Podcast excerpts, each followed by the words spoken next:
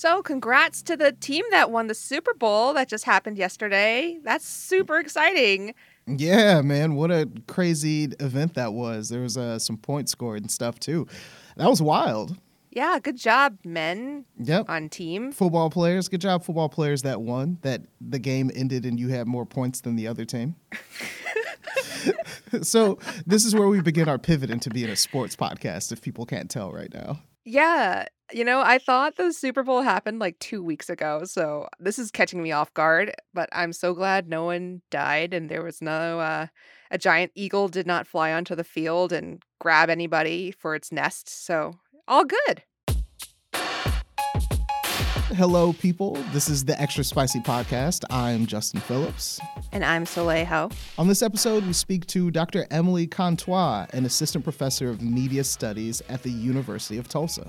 Food is one of these social and cultural spaces in which we create and reflect who we are. These ideas about gender, about race, about social class, about sexuality. She recently published her first book, Diners, Dudes, and Diets How Gender and Power Collide in Food, Media, and Culture.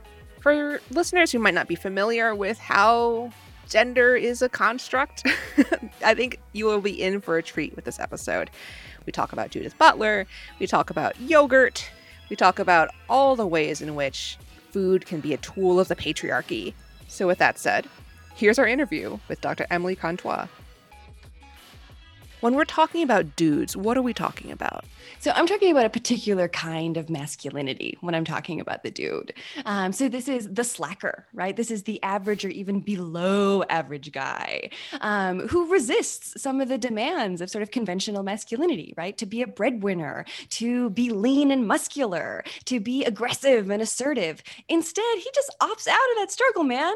Um, but the piece of it that's kind of theoretically important is that he maintains all the privilege of that conventional masculinity. So, in thinking about how the dude provided some flexibility for some men to move through the world, ones who already held a lot of privilege, it didn't dismantle any of that as we think about what it does for, you know, gender equality and sort of a world of greater inclusion. Right. So it's not necessarily an abandonment of the gender binary or the kind of accoutrement of masculinity, right? There's there's still that. He is uh, still a man, I guess, in a sense, like in, in the traditional sense. Yes, it's still upholding sort of all those structures of power. Um, so we think about, you know, the limited things it does for women, for femininity, for different kinds of sexualities. It's still upholding a very white, very heteronormative, um, typical type of manhood with just a little bit of flexibility built in. Okay, and to be clear, can a woman be a dude? Much like in the yes. sense of uh, Beyonce saying that a woman can also be a player? Yes. Women can absolutely be dudes. Black guys can be dudes. But in the sources that I looked at, right, what we see over and over again are white dudes, right, who are heterosexual, who are able bodies, able bodied, that that's what we see over and over again. So, okay, like when you talk about dude food, what is that? Yeah, I'll preface it though that like I'm not the one fight like I'm the one trying to define the genre of dude food, not the one like carrying its flag and hoping it continues into the world. Um, I love your piece, right, about the words you will not use in your food criticism. And like man food and lady drinks are on the list. And so that's a big part about what this book is about. The damage that it does when food media and food advertising continue using those kinds of words. But yeah, so one of the case studies in my book is called Powerful Yogurt. Um, actually just stopped making the yogurt. They still make shakes and oats.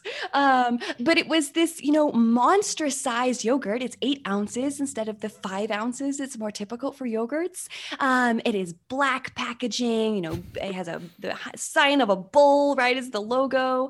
Um, and then on the side of every package are these chiseled six pack abs, like right into the plastic.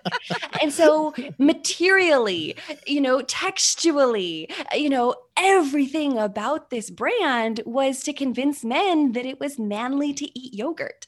Because at the moment when it comes out in sort of the early you know 20 teens um, they make the argument that there hadn't been a yogurt directly marketed to men. And before that most americans sort of perceived they said you know yogurt as this feminine food and that you know everyone was talking about you know activia like digestive health and everything was you know pink and white like the, the color palette of the yogurt aisle used to look really different. And now we have these black colored yogurts so that men can feel manly as they eat God. them. So, okay, for people who are sort of new to thinking about marketing and discourse and like how those things evolve, the question inevitably pops up of just who's responsible for this? Like, why is this happening? Um, you know, it's easy to say society is making this happen, but like there are people in society, right? People make these decisions to to paint a yogurt container black and put abs on it. Uh, how do you explain this? Exactly. So I think we often want to talk about representation, right? And representation matters deeply um, when we think about, particularly, right, in my book, looking at how gender and whiteness are represented in these ads. But the next step is the actual diversity and inclusion work in the marketing industry, from the steps of, you know, product ideation all the way to the creative campaigns to who is the voice of them. Um, that as we diversify these industries, um, that that's a piece of how we move this forward um, into a better moment in how we think about how we reflect identity in food. Um, so the book kind of combines, right, that cultural studies approach of like looking at the ads as texts and reading them closely, analyzing them, putting them in historical context. But there's also the practical, logistical ways that those ads get made. Um, so I always, you know, tell my students, right, part of what I'm training you to do is that you'll be the one in that meeting, right, who's like, hmm. no, this is a sexist ad. like this is a racist ad. We are not doing this. Um, because I mean, a lot of those decisions, right? They get made in those mm-hmm. rooms. Mm-hmm. Um, and so I think what's so fascinating though is that some of these, like, I don't know if you read about the, you know, Velveeta, you know, Velveeta shell and cheese, you know, this like microwave cheesy pasta. One of the campaigns that I analyze is, you know, that guy you know, right? And he is exactly the dude, mm. right? Like we are celebrating him because he put a skylight in his bedroom last year and it looks great, right? Like he works at the mall as a you know, a toy helicopter salesman, right? Like he gets paid to play, right? Like we are celebrating that guy you know. Um, but Wieden and Kennedy made that, right? They are the same agency that gave us Dream Crazier with Serena mm. Williams, right? Which like makes me cry every dang time I see it, right? You feel so moved um, by the power of women and of Black women athletes, right? So, in thinking about where these particular marketing campaigns come from, sometimes they're coming from really, you know, smart, creative, thoughtful agencies. Um, and marketing folk, right? Like I teach the history of this industry, they have always considered themselves the most modern modern of mm. people, right? That they are attuned to the culture, they are part of moving it forward.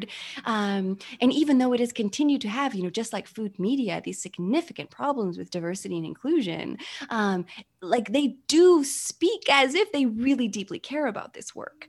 Um, and so there's a lot of there's a lot of contradiction and frustration there. But I hope that answers the question a little bit, so like No, yeah, totally. I guess to get to the root, I just want to keep getting there because it's so fascinating.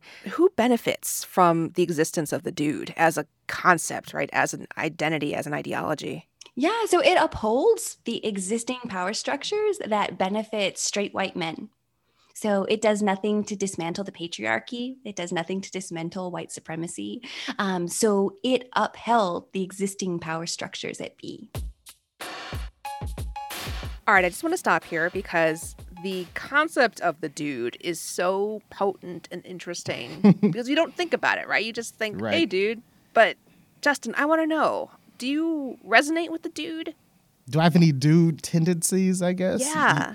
I think I was more of a dude living below the Mason Dixon line than I am existing out here on the West Coast, right? Like being into spice and stuff, uh, being, you know, me being from Louisiana is a natural thing.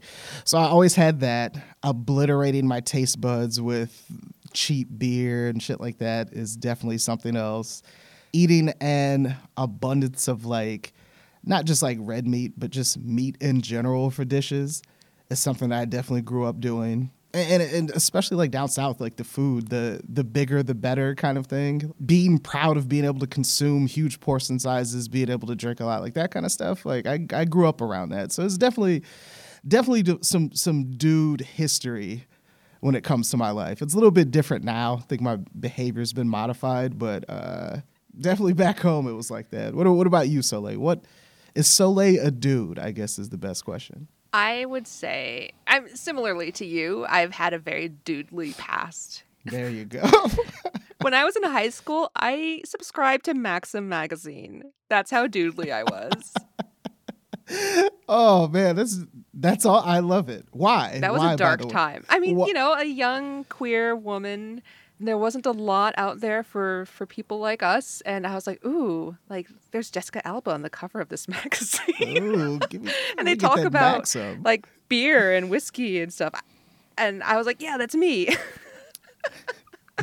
I mean, of course, it's like a grossly misogynistic rag, but that's the thing, right? Dude is a trap. there you go.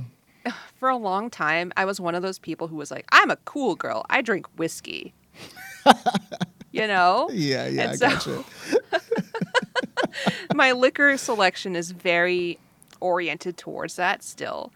Um, I no longer think it makes me cool. It just makes me a person who drinks whiskey. But like at the time, right? Like carrying that carrying that implication was really important for me personally and my identity, I guess, my gender identity as a cool girl. You know? And like that is such a mm, it's so tempting, especially when you're a little bit queer and it's also just really misogynistic. You don't realize it at the time, and in reflection, you're like, oh, yeah, that's where that came from.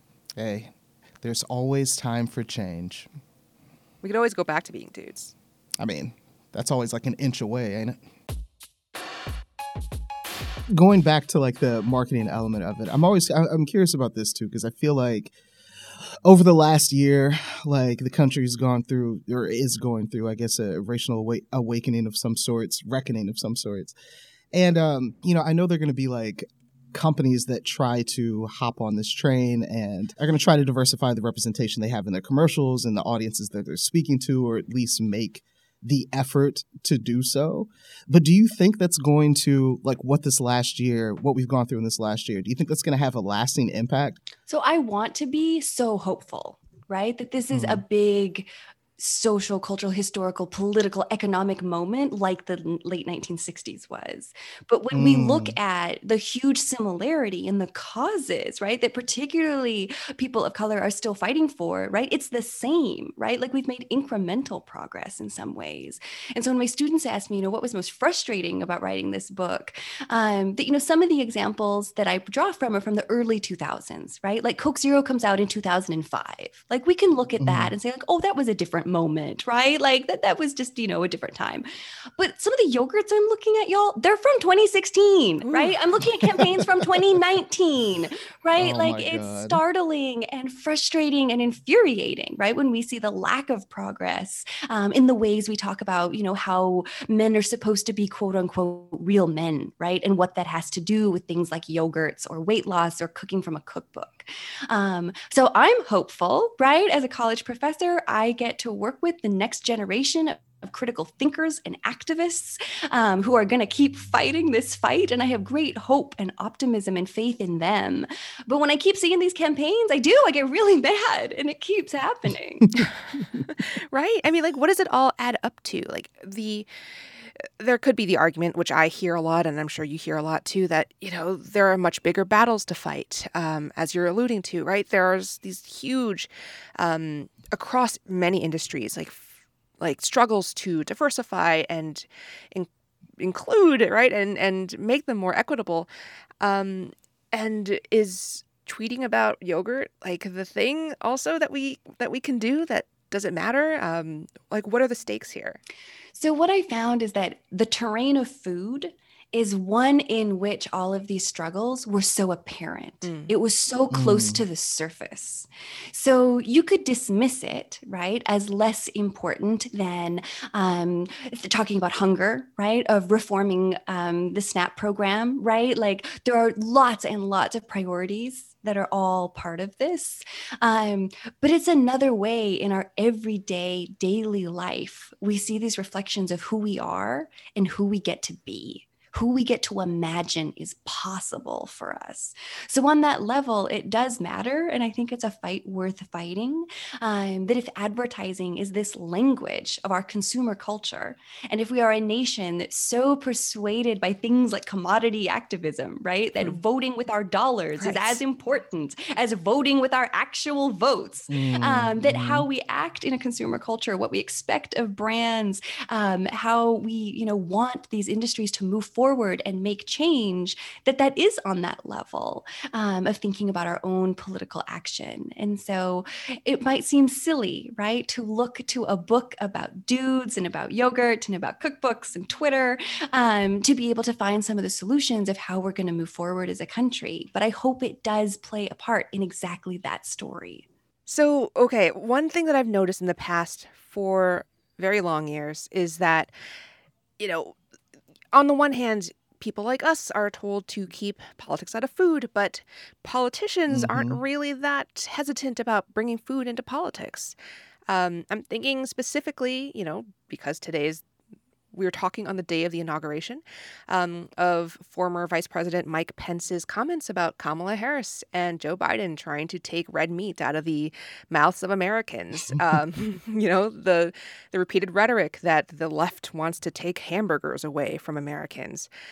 Just they seem to know what it means, and I would love to hear just about like your observations of just how nationalism, how ideology have embraced food as a rhetorical element. Absolutely. So you're right to point to meat as this food that has connoted not just masculinity, um, but a class based sort of ability to eat well. Um, I mm. love Hasia Diner's history. She writes about um, Italian and Jewish and Irish immigrants all coming to the United States in those first you know, really big waves of immigration in the late 19th century from Europe. And what defined particularly the Italian American experience was to be able to eat meat right? Like Italian American cuisine is quite different from Italian cuisine, in part because of that wide availability. And so when we think about those immigration narratives becoming a part of sort of this American story of who we are, the ability to eat well and to eat meat in particular, right, as something that is expensive and resource intensive, um, that that has defined what it means to be an American, right, for more than a century. Um, and so for, you know, Pence in those remarks, right, to say that the left is coming for your meat as we think about what individual changes we might embark upon as we think about climate change and the future of our earth. Um, we can understand why that resonates in a particular way um, of what's being taken from someone, right, who really feels that like being able to eat meat is central to defining us as Americans. Um, another example, too, is thinking about in those earlier months of COVID 19 in the United States um, that Trump made sure the meat packing packing plants stayed open and functional despite mm. the rates of disease, right? Of the many people, many mm-hmm. workers, right, who are falling ill, who are dying in some cases, that we were going to keep those open because we couldn't be a nation without meat filled in the shelves in the grocery store, right? That that would be this such important image of a, a, you know a nation in crisis to not have enough meat. Um, and so it is it's this hugely meaningful signifier when we think about um, particularly gender and class and then how that intersects with race as well. Um, that a lot of the backlash that i'm looking at in the book um, is about this destabilization of particularly a white straight masculinity Right. So, like, what would it take to reframe, um, you know, the American diet and American identity in a way that is more amicable to realities of climate change? This is a good question. And I answer it as someone who grew up in Montana, mm. right? Where beef production, right, is one of our main sort of contributions. Um, a state that has two senators and one representative right? We don't have a lot of political mm. representation. We don't have a lot of people. and so, you know, that beef production is about people's livelihoods as much as it about, is about, you know, defining who we are as Americans. Um, I think one of the things though is as we think about the cosmopolitan um, you know diverse experience of being in a city right where you see how other people eat um, to realize that you know this gigantic hunk of meat filling up half your plate, you know, is this meat plus two veg sort of formula. Um, but that's not how everyone in the world eats, that there are all sorts of other wonderful, delicious ways of eating. I think what I am so frustrated by is how all of these alternative meats and plant based options seem to be just trying to replicate meat to become a substitute for meat instead of sort of reimagining where you know a source of protein fits into a dish or fits into our diets um, that i don't know that we really need an impossible burger that bleeds as much as we need like rethinking the grammar of our meals and how it fits into you know a broader you know global sense of how we can eat and think about our futures together. Um, so I wish I had a really good answer, right? Of like how we could convince everyone that that's the way we should move forward. But it was really interesting to see in this election, right? This fear, um, you know, I think uh, Tulsi Gabbard and um, Cory Booker, um, right? Two candidates who were vegans. They're our first vegans to run for the office.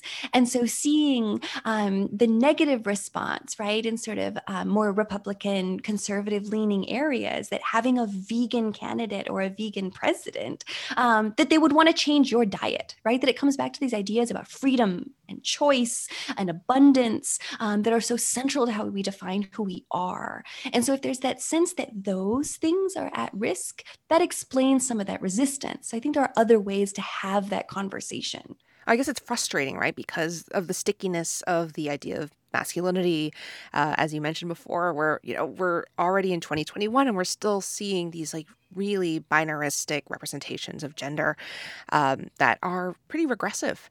Um, and yeah, I think it's going to take a lot of time, unfortunately, that we don't have to deprogram.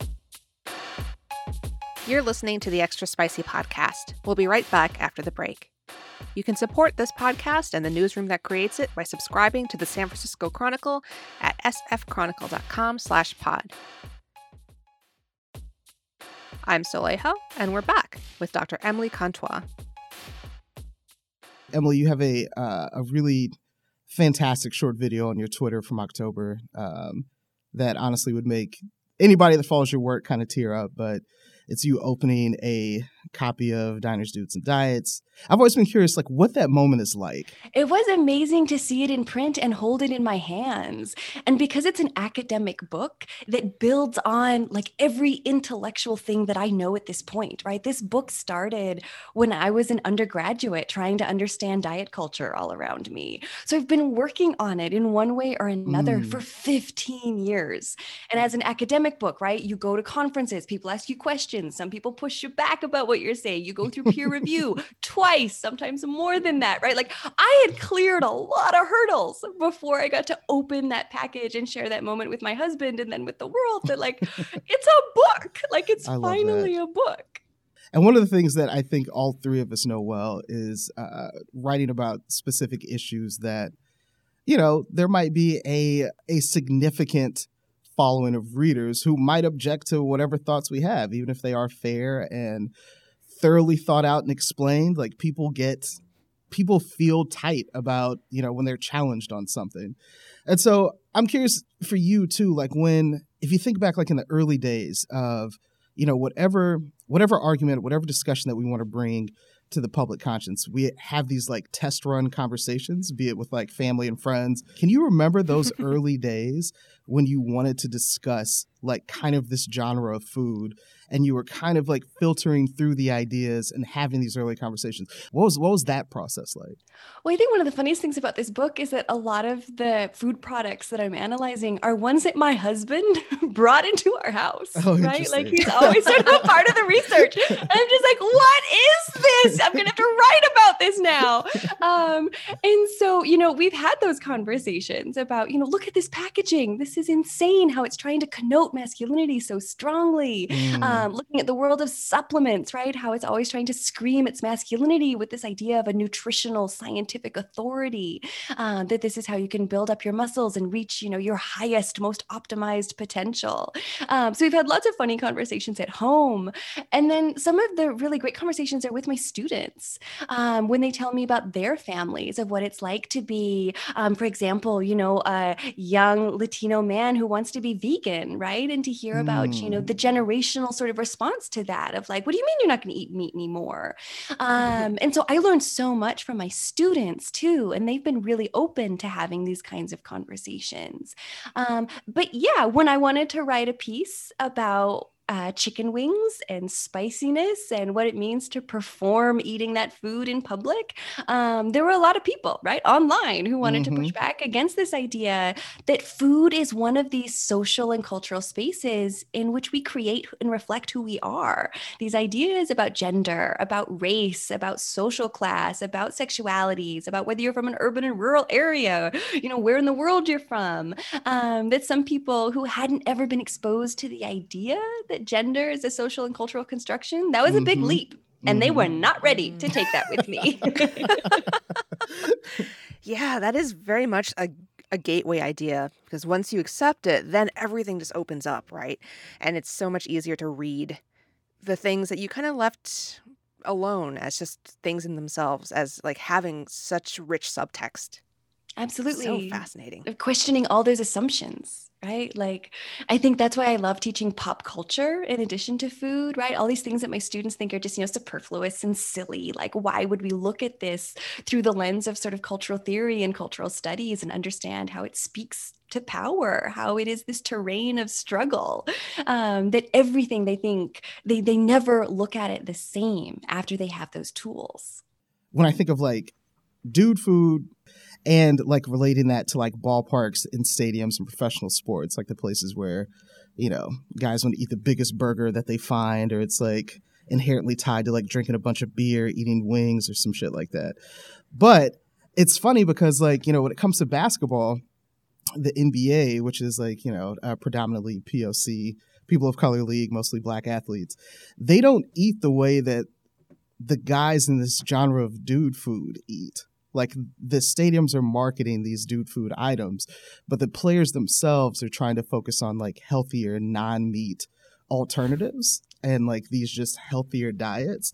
And I'm always curious if like uh in the reaction that you get from um you know from some of the pieces that you do like are there a lot of like sports fans in there? Are there people you know like just the very jock of jocks that get upset by this? Like what's what's weaved in there so there are these ideas about protein, mm. right, that have been so thoroughly not just masculinized, but like athleticized, mm. um, that we're all supposed to be, you know, eating all of this protein as this halo, you know, it has this health halo compared to the low fat moment we went through, the low carb moment we're still somehow in.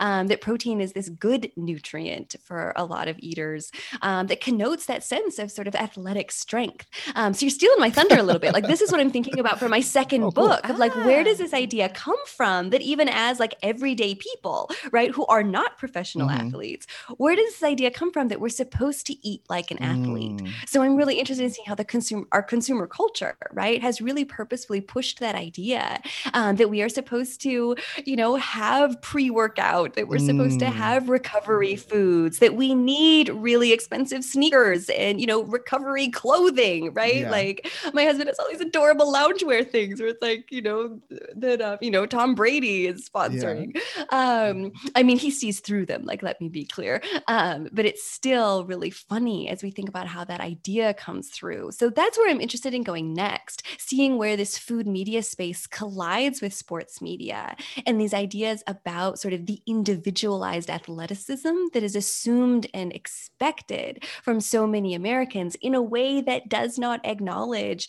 um, our inequitable healthcare system um, or how much of this is viewed as a personal responsibility. Um, that if we really think about the lack of sort of diversity and inclusion and equity um, in this food space, like I think thinking about bodies in addition to food is one of the ways in. And sports gives us that interesting arena to Ooh, do that. That's re- I, that's great. I would absolutely buy that book. Yay! Test market of one. Doesn't feel like five. right. Stamp of approval. Damn we'll sure. put that on the book. Justin Phillips is quoted as saying, Damn, I'd buy that book. Yeah. How much have the mechanics of preparing meat gone into shaping dude food like being able to buy grills or these outdoor grills or some kind of like uh smokers or some shit some kind of like very dude food related equipment has that helped shape it too yeah I think it's such a good point about sort of the the various ways that the dude remains this privileged masculine figure, um, and Mm. so that access, right, to all of those sort of culinary technologies to be able to make that food in your backyard um, is certainly part of that. Um, and Soleil was talking, you know, earlier about sort of the regressiveness of some of the gender sort of norms and you know binary applications that I'm looking at in the book um, that those go back you know if we do wo- sort of one big hop right to the 1950s right this culture of Mm. containment that was you know panicked about the Cold War about how we were going to represent this particular kind of a strong American nation and that maintaining the boundaries of heterosexual femininity and masculinity was really big in that and so that's one of those big moments where that grilling culture right as the Mhm. way that men cook as the space in which men can be domestic um, that the grill right that culture comes out in a big way in the 50s and 60s and then has maybe only increased since then right when we think Mhm. about the you know the gigantic outdoor setups you know you have in a mcmansion right this whole 2nd Mhm. kitchen that's outside with all um, of these you know incredible sort of you know grills and smokers and all sorts of things um, but i think too I think you're absolutely right that it is not just the privilege of masculinity, um, but tied up always, right, in this sense of relative affluence, at least, Mhm. and sort of this white masculinity that's trying to maintain its status and its power and its authority. Um, and so, like, you know, you're talking about Judith Butler, like, made me think about, you know, one of the things I'm, you know, hopeful of when I look at advertising is that it's a part of this process of signification and resignification, right, of opening up possibilities, right? Like, who says diet sodas have to be considered feminine, right? Like, we can redo all of that. Um, that gender is only what we make it um, in all of the ways that it circulates in culture, including how it comes to be attached to particular foods at particular times in particular ways. So, all of that is up for grabs. So, that's why it matters um, that we go back and question and take apart, right, these binary applications of gender. Yeah, you know, I think when you put it that way, when you say that everything's up for grabs, it's really freeing. And I hope that the people listening to this interview can kind of come to think of it that way too is that you don't have to be constrained by what other people expect you to do or eat or love or whatever that it's okay if you like a, a diet soda or or a steak or whatever um, it doesn't it can say something about you, but doesn't have to say the specific things that other people want to say about you. Let's say, you know, you have a, a guy who is listening and he really likes steaks and potatoes and he likes grilling and all that stuff, but he doesn't want to necessarily think of it as a bad choice that he's making or you know like a lot of these discussions tend to fall into morality right? Like i don't want to uphold gender norms. I don't want to be a, be a bad person. Because what would you tell that person This is so funny because I have a friend, right, who does smoke and grill and he eats, you know, these incredible meat dishes for like almost every single dinner I've ever seen him post on social media. And I'm like, it's okay. Like, I'm not coming for you. Like, it's just, you know, sort of showing how these norms circulate in our culture. Um, that, you know, I, to explain it to my students, right. And I think there is a section in the book where I say, you know, my target, right, is never white men, right? Like, that's not what I'm coming for, right? Like, I'm married to a white man. My dad is a white men, right? Like that, you know, come that is not what this is about. This is showing how patriarchy maintains its power. How does whiteness work so that we can track it and trace it and be able to dismantle it so that we can move forward to that food media future that's more just and more joyful. Like that's what we're trying to do. And I think that's an amazing spot to end on. As a final note, um, can you just tell our listeners where they can find you and support your work, find your book? Yes. So you can find my website, emilycontois.com. I'm at Emily Contois on all of the social medias, and you can find Diners, Dudes, and Diets wherever books are sold. Awesome. Thank you so much. Thank you so much. This was a really great interview, and I hope that our listeners have been prompted to think about why they want to eat the chicken wings or why they don't want to eat the chicken wings. But before we go, we did just have the Super Bowl happen. Um, Right. And congratulations again to that team, team that won. Yep, yep. Good for them. Very good. Excellent. Um, Mhm. but I want to hear more from you, Justin, our resident sports guy, just because you actually watch a sport and I don't. Um, just like more about this that disconnect between what athletes do and what we do when we watch them. Yeah, I mean, think about the Super Bowl, right? The Super Bowl is meant to be, um, it's like the Mardi Gras of sports. It's all about like overindulgence and you're going to be eating too much, drinking too much, you know, eating spicy things, blah, blah, blah. It's kind of like part of the experience, right? And it's just thinking about what athletes eat to, to maintain their ability to play professional sports, they have really strict diets, which is nothing like what the fans consume while they're watching. And one person who has the strictest diet actually is Tom Brady, who plays for the Tampa Bay Buccaneers, who played in the Super Bowl.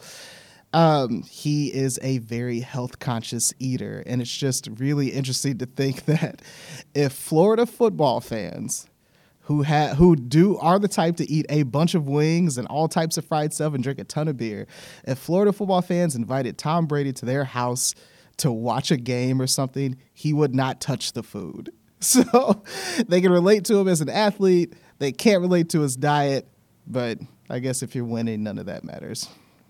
He'd probably eat the celery they set out with the, the wings, right? that is true. You'd eat the, the celery least. the celery by itself, not dipping it in anything though. And that is the manliest thing of all. And now it's time for our Dear Spicy segment. This week we got a question from Stacy W. Hello, extra spicy people. My question has to do with why in the Bay Area, at least to my knowledge, there seems to be a lack of traditional Middle Eastern food. Like I have to go to Grass Valley to find a Israeli, a, a traditional Israeli uh, takeout place. We've been to Austin. They have these little pop ups. I can't seem to find that same thing in the Bay Area. And my new obsession cookbook, Falastin, um, and then before that, Jerusalem and Zahav. I'm obsessed with this type of cooking because I can't find anybody to make it for me.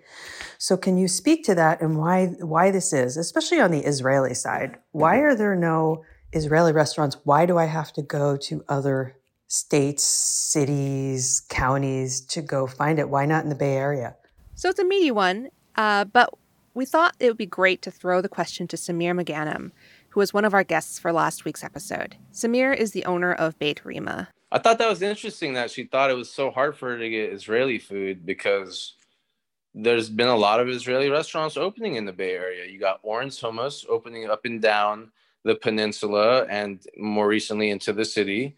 You have uh, Bakery, my buddy who just opened up a hummus bodega. You have Wise Sons Deli, which are, are also great guys, good friends of mine. And then you have uh, Sababa. So actually, there's been so many Israeli o- restaurants opening in San Francisco that that was the reason why I wanted to open up Beit Rima. I wanted to represent for Arabic food. I wanted people to know that, hey, yes, Israelis have an eclectic background in their cuisine via their diaspora around the world and then coming back to the Middle East. And I'm flattered that they identify and celebrate and eat Palestinian food more than, you know, maybe their Eastern European foods. I'm flattered by that, but I want people to know and remember that, hey, this is Arabic food. This is Arabic food too. And a lot of Israelis are, are Arabs, you know, that came from Iraq, that came from Yemen, that maybe just came from from Lebanon, you know. So I wanted to represent Arabic food. And that's why I call Beit Rima Arabic comfort food, not Mediterranean food, not Middle Eastern food. I wanted to be specific. So yeah, she that that lady uh, maybe just needs to look in the you know look on like J Street uh, article and they'll tell her all the Israeli restaurants that are, are around. Maybe she just needs to to know where to look because they're there. Thanks again to Dr. Emily Contois for being in conversation with us, and to Erica Carlos for producing and editing this episode. If you're enjoying Extra Spicy, please share it with a friend and give it a rating on Apple Podcasts. And remember to send us any questions or voice memos you may have about food, life, or anything else for our Dear Spicy advice segment at extra spicy at sfchronicle.com. Thanks for listening.